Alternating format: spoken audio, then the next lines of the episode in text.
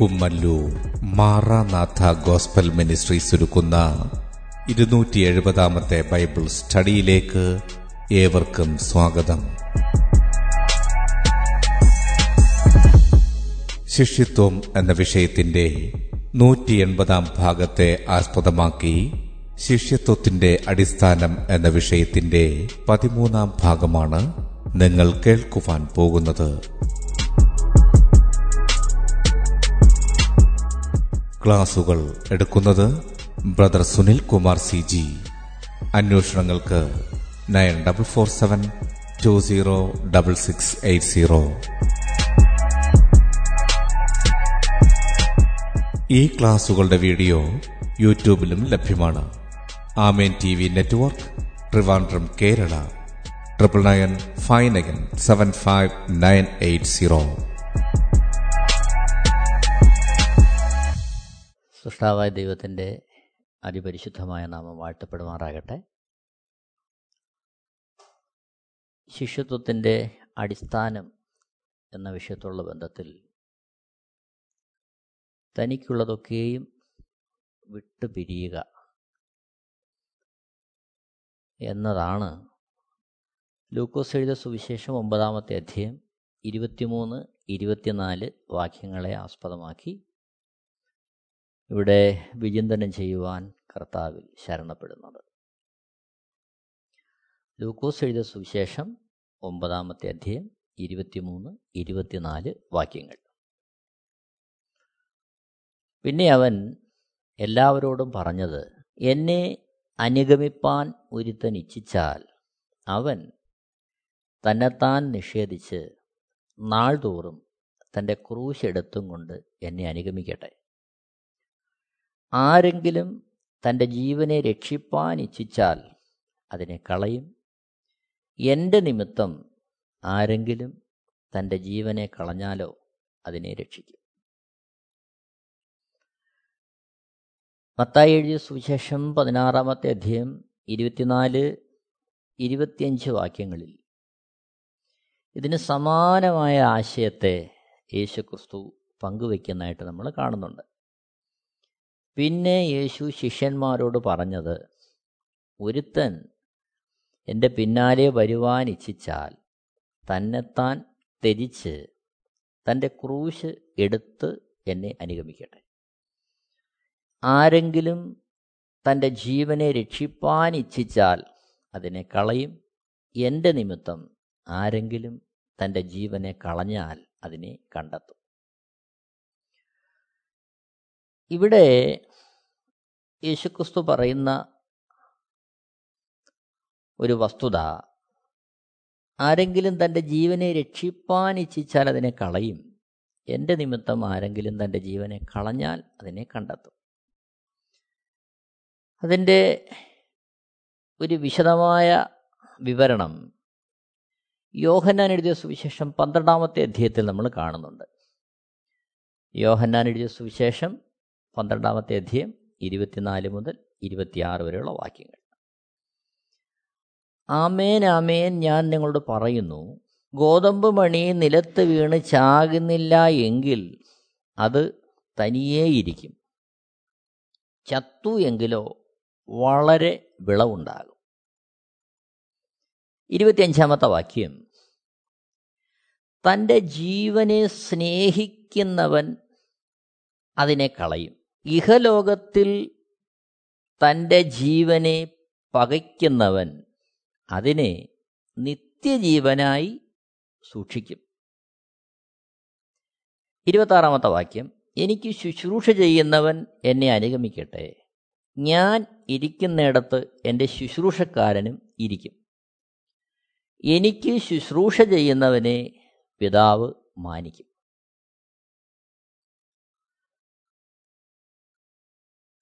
ഇവിടെ ആരെങ്കിലും തന്റെ ജീവനെ രക്ഷിപ്പാൻ ഇച്ഛിച്ചാൽ അതിനെ കളയും. എന്റെ നിമിത്തം ആരെങ്കിലും തന്റെ ജീവനെ കളഞ്ഞാൽ അതിനെ കണ്ടെത്തും. അതിനെ യേശുക്രിസ്തു മറ്റൊരു ഭാഗത്ത് വിവരിക്കുന്നതാണ് യോഹന എഴുതിയ സുവിശേഷം പന്ത്രണ്ടാമത്തെ അധ്യയം നമ്മൾ കണ്ടത്. ഇരുപത്തിനാലാമത്തെ വാക്യത്തിൽ ആമേൻ ആമേൻ ഞാൻ നിങ്ങളോട് പറയുന്നു ഗോതമ്പ് മണി നിലത്ത് വീണ് ചാകുന്നില്ല എങ്കിൽ അത് തനിയേ ഇരിക്കും ചത്തു എങ്കിലോ വളരെ വിളവുണ്ടാകും. അതിനോട് ബന്ധപ്പെടുത്തി ഇരുപത്തിയഞ്ചാമത്തെ വാക്യത്തിൽ പറയുന്നു തന്റെ ജീവനെ സ്നേഹിക്കുന്നവൻ അതിനെ കളയും. ഇഹലോകത്തിൽ തന്റെ ജീവനെ പകയ്ക്കുന്നവൻ അതിനെ നിത്യജീവനായി സൂക്ഷിക്കും. ഗോതമ്പ് മണിയുമായിട്ട് യേശു ക്രിസ്തു സാമ്യപ്പെടുത്തിയിരിക്കുക. ഗോതമ്പ് മണിയുമായിട്ട് യേശു ക്രിസ്തു സാമ്യപ്പെടുത്തിയിരിക്കുക. അപ്പോൾ ഗോതമ്പ് മണി നിലത്ത് വീണ് ചാകുന്നില്ല എങ്കിൽ അത് തനിയായിരിക്കും. ചത്തുവെങ്കിലോ വളരെ വിളവുണ്ടാകും. അപ്പോൾ ഈ ഗോതമ്പ് മണി ഒരു മരണത്തിലൂടെ കടന്നു പോകേണ്ടുന്ന ആവശ്യകതയെ അവിടെ വ്യക്തമാക്കുകയാണ്. അപ്പോൾ അതിന്റെ തനതായ ആ സ്വഭാവത്തിൽ തനതായ ആ സ്ഥിതിയിൽ ഇരിക്കുന്നതിന് പകരം അത് ഒരു മരണത്തിലൂടെ ഒരു നാശത്തിലൂടെ കടന്നു പോവുക സ്വമേധയാ കടന്നു പോവുക അപ്പോൾ ആ കടന്നു പോകൽ ആ ഗോതമ്പ് മണിയുടെ അവസ്ഥയ്ക്ക് മാറ്റം വരുത്തുന്നു സ്ഥിതിക്ക് മാറ്റം വരുത്തുന്നു ഘടനയ്ക്ക് മാറ്റം വരുത്തുന്നു രൂപത്തിന് മാറ്റം വരുത്തുന്നു. മറ്റൊരു അർത്ഥത്തിൽ അത് തന്നെ ഇല്ലാതെയാകുന്നു നശിച്ചില്ലാതെയാകുന്നു. എന്നാൽ ആ നാശം ആത്യന്തികമായ ഒരു നാശത്തിലേക്ക് നീങ്ങുന്നതിന് പകരം അത് ഒരു സസ്യമായി മുളച്ചു പൊങ്ങുകയാണ് എന്തിനെന്നറിയാമോ? അനേക വിളവുണ്ടാകാൻ അനേക ഗോതമ്പ് മണി ഉണ്ടാകുവാൻ ഒരു പുതുസസ്യമായി അത് മാറുന്നു. അതേപോലെ ഈ ലോകത്തിലായിരിക്കുന്ന ഒരു ക്രിസ്തുഭക്തൻ അല്ലെങ്കിൽ ഒരു വ്യക്തി അവൻ ആയിരിക്കുന്ന അവസ്ഥയിൽ ലോകത്തിന്റെ മോഹങ്ങളിൽ ഇഷ്ടങ്ങളിൽ താല്പര്യങ്ങളിൽ സുഖഭോഗങ്ങളിൽ ആർഭാടങ്ങളിൽ ഒക്കെ ഒതുങ്ങി അവൻ അതേ നിലയിൽ അങ്ങ് നീങ്ങിയാൽ അതിന്റെ ആത്യന്തികമായ ഫലം ഒരു നാശമാണ്. മറിച്ച് ഇഹലോകത്തെ സ്നേഹിക്കാതെ നിത്യജീവന്റെ പ്രത്യാശയിൽ അവൻ അവനെ തന്നെ ഈ ലോകത്തിൽ നിന്ന് വേർപെടുമാറ് സൂക്ഷിച്ച് ആ രീതിയിൽ ഈ ലോക ജീവിതത്തെ അവൻ പകച്ച് നിത്യജീവനെ സ്നേഹിച്ച് ദൈവോന്മുഖമായ ഒരു ജീവിതം നയിച്ചാൽ അത് അവന്റെ ജീവന്റെ അല്ലെങ്കിൽ ജീവിതത്തിന്റെ ആ ലക്ഷ്യത്തിന്റെ പൂർത്തീകരണത്തിലേക്ക് എത്തും. അപ്പോൾ ഇവിടെയാണ് തന്റെ ജീവനെ സ്നേഹിക്കുന്നവൻ അതിനെ കളയും. ആയിരിക്കുന്ന അവസ്ഥയിൽ ലോകത്തിന്റെ എല്ലാ മാന്യതയും അംഗീകാരവും സുഖഭോഗങ്ങളും ആസ്വദിച്ച് ഇവിടെ ഒരുവൻ കഴിയുവാൻ ആഗ്രഹിച്ചാൽ അവന്റെ അന്ത്യം നിത്യനാശമാണ്. മറിച്ച് സൃഷ്ടാവായ ദൈവത്തിന്റെ കരങ്ങളിലേക്ക് അവനെ തന്നെ ഏൽപ്പിച്ച് നിത്യജീവന്റെ വെളിച്ചത്തിൽ അവന്റെ പഴയ മനുഷ്യനെ ആദാമ്യ പാപത്തിൽ നിന്ന് ഉളവായ രൂപാന്തരപ്പെട്ട് ലഭിച്ച പഴയ മനുഷ്യനെ അവൻ ത്യജിക്കുവാൻ തയ്യാറായാൽ അവിടെയാണ് അവൻ അവന്റെ ജീവനെ നിത്യജീവനായി സൂക്ഷിക്കുന്ന അവസ്ഥ ഉണ്ടാകുന്നത്. അവിടെയാണ് വീണ്ടും ജനനത്തിന്റെ ആവശ്യകത വരുന്നത്. അവിടെയാണ് ദൈവരാജ്യത്തിലേക്ക് പ്രവേശിക്കേണ്ടതിന്റെ ആവശ്യകത ഉണ്ടാകുന്നത്. അപ്പോൾ ഈ ലോകത്തിലായിരിക്കുമ്പോൾ തന്നെ അവൻ നിത്യജീവന്റെ സന്തോഷം അനുഭവിച്ച് അവൻ വീണ്ടും ജനനത്തിന്റെ അനുഭവം ജീവിതത്തിൽ പേറി. നിത്യജീവനായി യാത്ര ചെയ്യുന്ന അനുഭവം. അതാണ് തന്റെ ജീവനെ പകയ്ക്കുന്നവൻ ഇഹലോകത്തിൽ തന്റെ ജീവനെ പകയ്ക്കുന്നവൻ അതിനെ നിത്യജീവനായി സൂക്ഷിക്കും എന്നതിന്റെ സാരാംശം. മത്തായി സുവിശേഷം പത്താമത്തെ അധ്യയം മുപ്പത്തിയാറ് മുതൽ മുപ്പത്തി ഒമ്പത് വരെയുള്ള വാക്യങ്ങൾ വായിക്കുമ്പോൾ മത്തായി സുവിശേഷം പത്താമത്തെ അധ്യയം മുപ്പത്തി മുതൽ മുപ്പത്തി വരെ.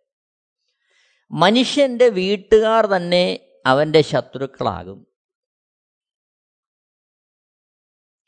എന്നെക്കാളധികം അപ്പനെയോ അമ്മയെയോ പ്രിയപ്പെടുന്നവൻ എനിക്ക് യോഗ്യനല്ല.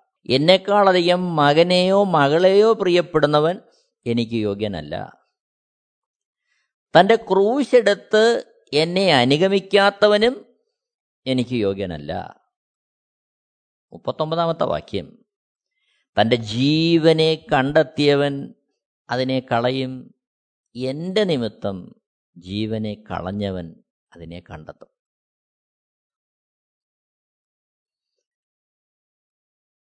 മതായി സുവിശേഷം പത്താമത്തെ അധ്യയം മുപ്പത്തിയാറുമുള്ള വാക്യങ്ങളാണ് നമ്മളിവിടെ കേട്ടത്. മുപ്പത്താറാമത്തെ വാക്യത്തിൽ മനുഷ്യന്റെ വീട്ടുകാർ തന്നെ അവന്റെ ശത്രുക്കളാകും. ഇവിടുത്തെ പദപ്രയോഗം ശ്രദ്ധിക്കേണ്ടത് ആവശ്യമാണ്. മനുഷ്യൻ വീട്ടുകാർക്കെതിരെ ശത്രുവാകുമെന്നല്ല അവിടെ എഴുതിയിരിക്കുന്നത്. മറിച്ച് മനുഷ്യന്റെ വീട്ടുകാർ തന്നെ അവന്റെ ശത്രുക്കളാകും. ഇവിടെ മനുഷ്യൻ എന്ന് പ്രയോഗിച്ചിരിക്കുന്നത് യേശുവിനെ അനുഗമിക്കുവാൻ വേണ്ടി ജീവിതം സമർപ്പിച്ച ഒരു ശിഷ്യനെക്കുറിച്ച് പറഞ്ഞിരിക്കുകയാണ്. ഈ വാക്യത്തെ അനേകർ തെറ്റായിട്ട് വ്യാഖ്യാനിക്കുന്നുണ്ട്. കാരണം യേശുവിനെ അറിഞ്ഞവൻ മറ്റുള്ളവർക്കെതിരെ ശത്രുവാകുമെന്നുള്ള തരത്തിൽ. അങ്ങനെയല്ല. ഇവിടെ മനുഷ്യന്റെ വീട്ടുകാർ തന്നെ അവന്റെ ശത്രുക്കളാകും. അപ്പോൾ യേശുവിനെ വിശ്വസിക്കുന്ന യേശുവിനെ അനുഗമിക്കുവാൻ തക്കവണ്ണം ശിഷ്യനായി സമർപ്പിക്കപ്പെട്ടവനെതിരെ അവന്റെ വീട്ടുകാർ തന്നെ എഴുന്നേൽക്കുമെന്നാണ് അവിടെ പറഞ്ഞിരിക്കുന്നത്. അതിനോടൊപ്പം പറയുന്നു എന്നെക്കാളധികം അപ്പനെയോ അമ്മയോ പ്രിയപ്പെടുന്നവൻ എനിക്ക് യോഗ്യനല്ല. വീട്ടുകാർ ശത്രുക്കൾ ആയെന്ന് വന്നാലും അപ്പോൾ യേശുവിനെ രക്ഷകനും കർത്താവും പാപമോചകനുമായിട്ട് അംഗീകരിച്ച് യേശുവിനെ അനുഗമിക്കുവാൻ തക്കവണ്ണം സമർപ്പിക്കപ്പെട്ടത് നിമിത്തം വീട്ടുകാർ ശത്രുക്കളായാലും യേശുക്രിസ്തുവിനേക്കാൾ അധികം അപ്പനെയോ അമ്മയോ പ്രിയപ്പെട്ട് യേശുവിനെ തള്ളുന്നവൻ യേശുക്രിസ്തുവിന് യോഗ്യനല്ല. അതാണ് ഇവിടെ പറയുന്ന കാര്യം. അപ്പോൾ ഒരു വേള വീട്ടുകാരെതിർത്താലും നാട്ടുകാരെതിർത്താലും ബന്ധുക്കൾ എതിർത്താലും സുഹൃത്തുക്കളെതിരായാലും സമൂഹം പകച്ചാലും അവരെക്കാൾ അധികം യേശുവിനെ സ്നേഹിക്കണം. മറുഭാഗത്ത് അവരുടെ എതിർപ്പിനെ അതിജീവിക്കാൻ കഴിയാതെ അവരുടെ സമ്മർദ്ദത്തിന് വഴങ്ങി അവരുടെ എതിർപ്പിന് കീഴടങ്ങി യേശുവിനെ ഉപേക്ഷിക്കുന്നവൻ തള്ളുന്നവൻ അവിടത്തേക്ക് യോഗ്യനല്ല. ഇതാണ് യേശു ക്രിസ്തോടെ പറയുന്നത്. മുപ്പത്തേഴാമത്തെ വാക്യത്തിൽ എന്നെക്കാൾ അധികം മകനെയോ മകളെയോ പ്രിയപ്പെടുന്നവൻ എനിക്ക് യോഗ്യനല്ല. അപ്പോൾ യേശുക്രിസ്തുവിനെ അറിയുന്നത് നിമിത്തം മകനോ മകളോ എതിർത്തു എന്ന് വന്നാൽ അവരെ പ്രീതിപ്പെടുത്തുവാൻ വേണ്ടി യേശുവിനെ ഉപേക്ഷിക്കുന്നവൻ യേശുക്രിസ്തുവിന് യോഗ്യനല്ല. മുപ്പത്തെട്ടാമത്തെ വാക്യത്തിലേക്ക് വരുമ്പോൾ തന്റെ ക്രൂശെടുത്ത് എന്നെ അനുഗമിക്കാത്തവനും എനിക്ക് യോഗ്യനല്ല. അപ്പോൾ യേശുക്രിസ്തുവിന് യോഗ്യനായി തീരണമെങ്കിൽ അവിടുത്തെ ശിഷ്യനായി തീരണമെങ്കിൽ അവിടുത്തെ ഭക്തനായി കർത്താവിനെ വേണ്ടും വണ്ണം അനുഗമിക്കുവാൻ ഇടയായി തീരണമെങ്കിൽ നമുക്ക് നൽകപ്പെട്ടിരിക്കുന്ന ക്രൂശെടുത്തുകൊണ്ട് യേശുക്രിസ്തുവിനെ അനുഗമിക്കണം. യേശുക്രിസ്തുവിനെ സ്നേഹിച്ചെന്ന് വരാം. യേശുക്രിസ്തുവിന് വേണ്ടി ചില വസ്തുതകൾ ചെയ്തെന്ന് വരാം. ഒരു വേള വചനം പ്രസംഗിച്ചെന്ന് വരാം. ഇതൊക്കെ ചെയ്യുമ്പോഴും നമുക്ക് നൽകപ്പെട്ട ക്രൂശെടുക്കാതെ ഇതൊക്കെ ചെയ്യാൻ കഴിഞ്ഞു എന്ന് വരാം. എന്നാൽ അവിടുന്ന് ആഗ്രഹിക്കുന്ന തരത്തിൽ നാം അവിടുത്തേക്ക് യോഗ്യരായി തീരണമെങ്കിൽ നമുക്ക് നൽകപ്പെട്ട ക്രൂശെടുത്തുകൊണ്ട് അവിടുത്തെ നമ്മൾ അനുഗമിച്ചേ മതിയാകൂ. അപ്പോൾ ഇവിടെ മറ്റുള്ളവരുടെ എതിർപ്പിനെ പരിഗണിച്ച് യേശുവിനെ തള്ളരുത്.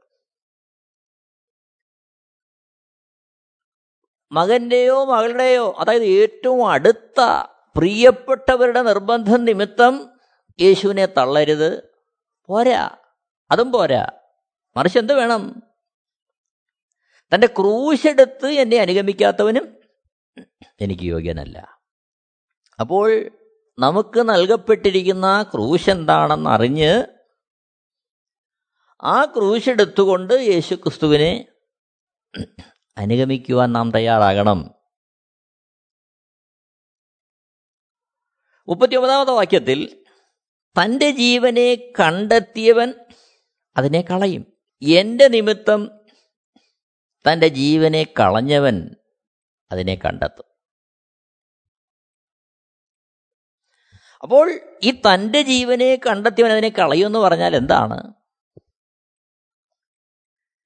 അതാണ് ഈ ഗോതമ്പ് മണിയുടെ ഉപമയിൽ നമ്മൾ കാണുന്നത് യോഹനയുടെ സുവിശേഷം പന്ത്രണ്ടാമത്തെ അധ്യയം. യഥാർത്ഥമായി ഒരു ഗോതമ്പ് മണി ആ തനിക്ക് ലഭിക്കുവാനുള്ള ആ പദവി ഒരു പുതുസസ്യമായി വളർന്ന് അനേകം ഫലങ്ങൾ തന്നിൽ നിന്ന് പുറപ്പെടുന്ന ആ മഹനീയമായ അവസ്ഥയെ കാണുമ്പോൾ തിരിച്ചറിയുമ്പോൾ നിലത്ത് വീണ് ചാകുവാൻ അത് തന്നെ തന്നെ സമർപ്പിക്കുന്നത് പോലെ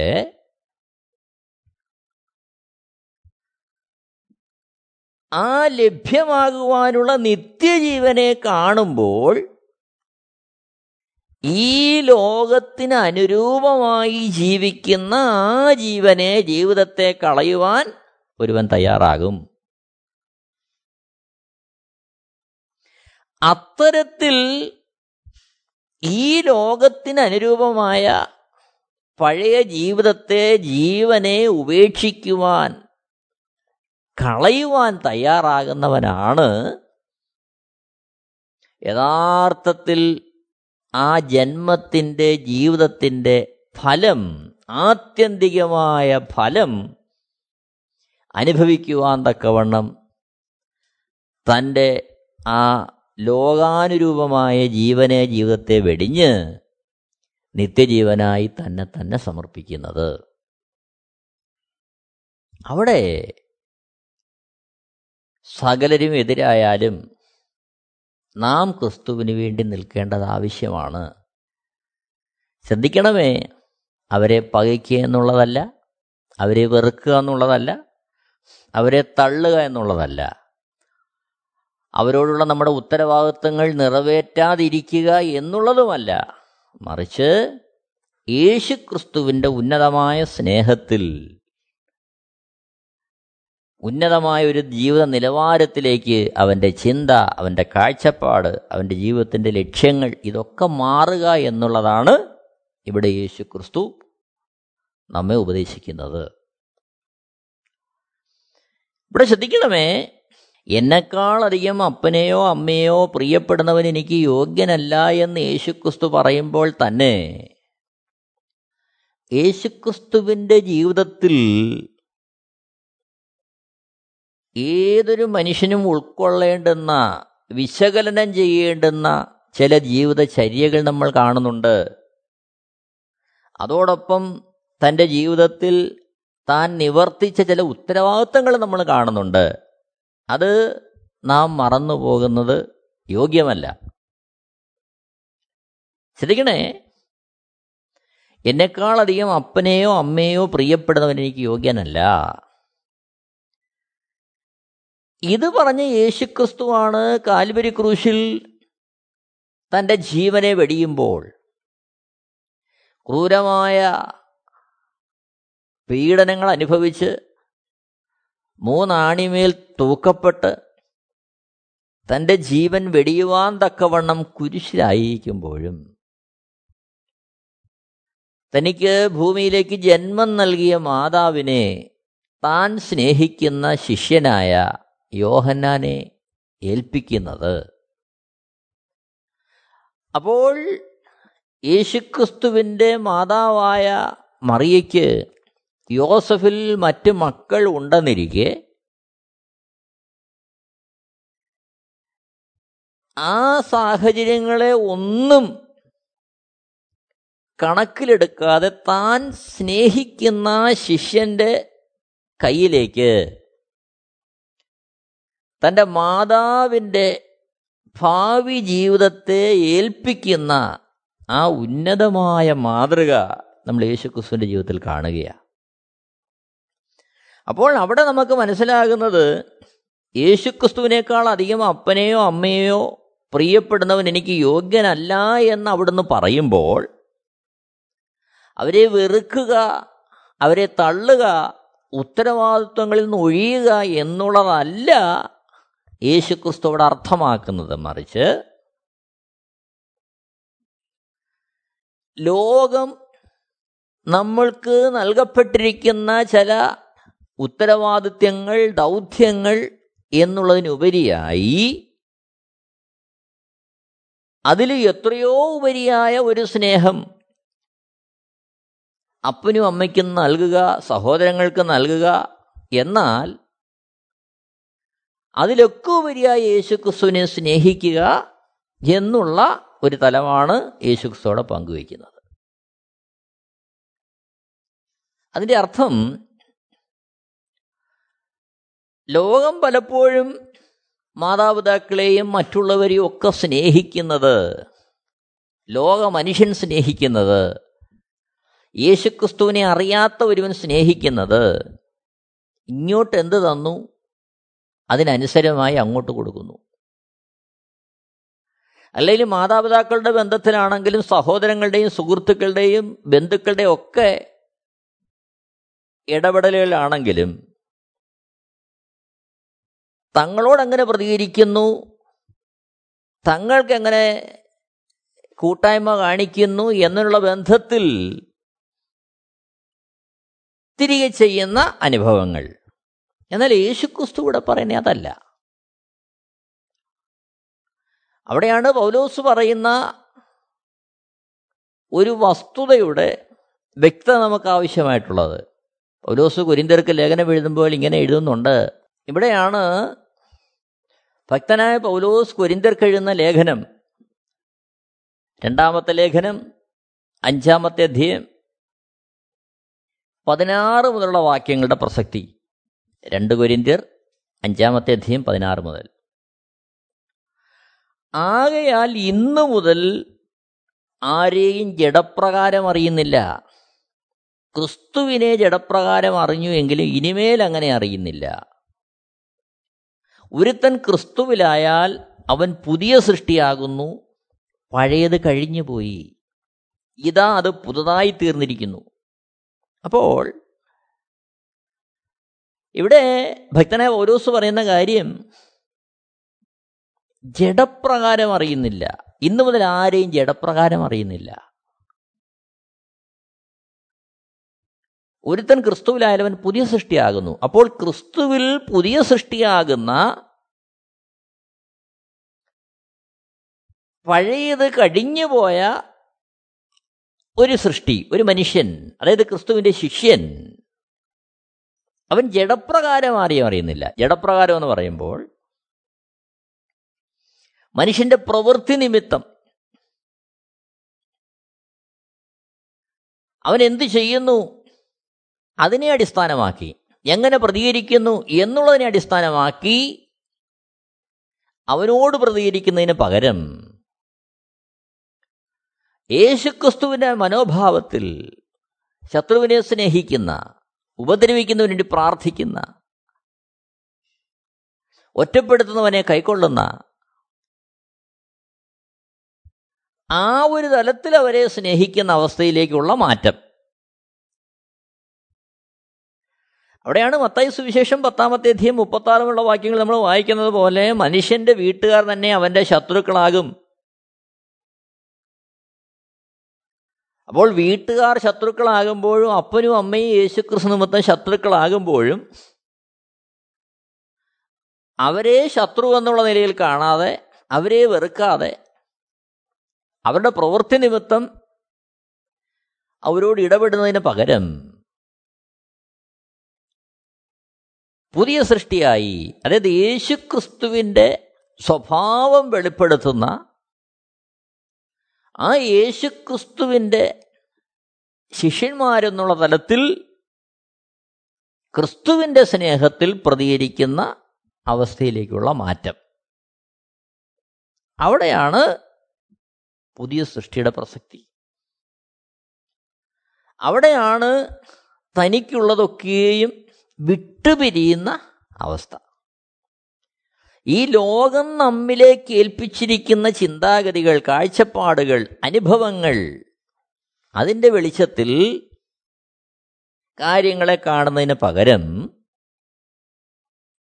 ദൈവവചനത്തിന്റെ അടിസ്ഥാനത്തിൽ ദൈവസ്നേഹത്തിന്റെ അടിസ്ഥാനത്തിൽ ദൈവീയ കരുതലിന്റെ അടിസ്ഥാനത്തിൽ ഒരു പുതിയ സൃഷ്ടിയായി മറ്റുള്ളവരോട് സമീപിക്കുന്ന ഇടപെടുന്ന ശിഷ്യത്വത്തിന്റെ മാർഗം.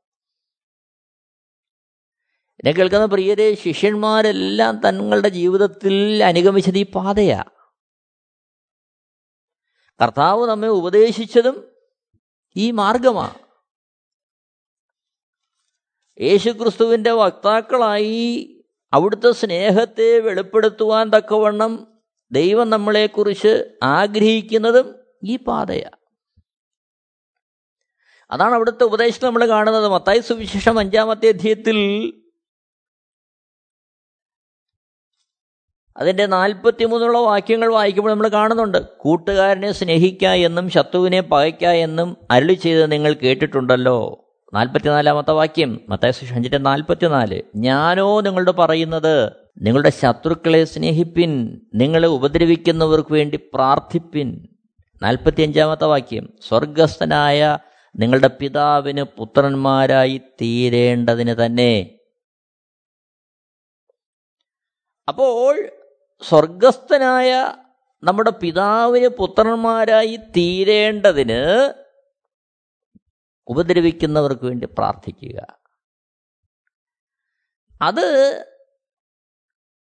അവരിൽ നിന്ന് സ്വയമായി വരേണ്ടതാണ്.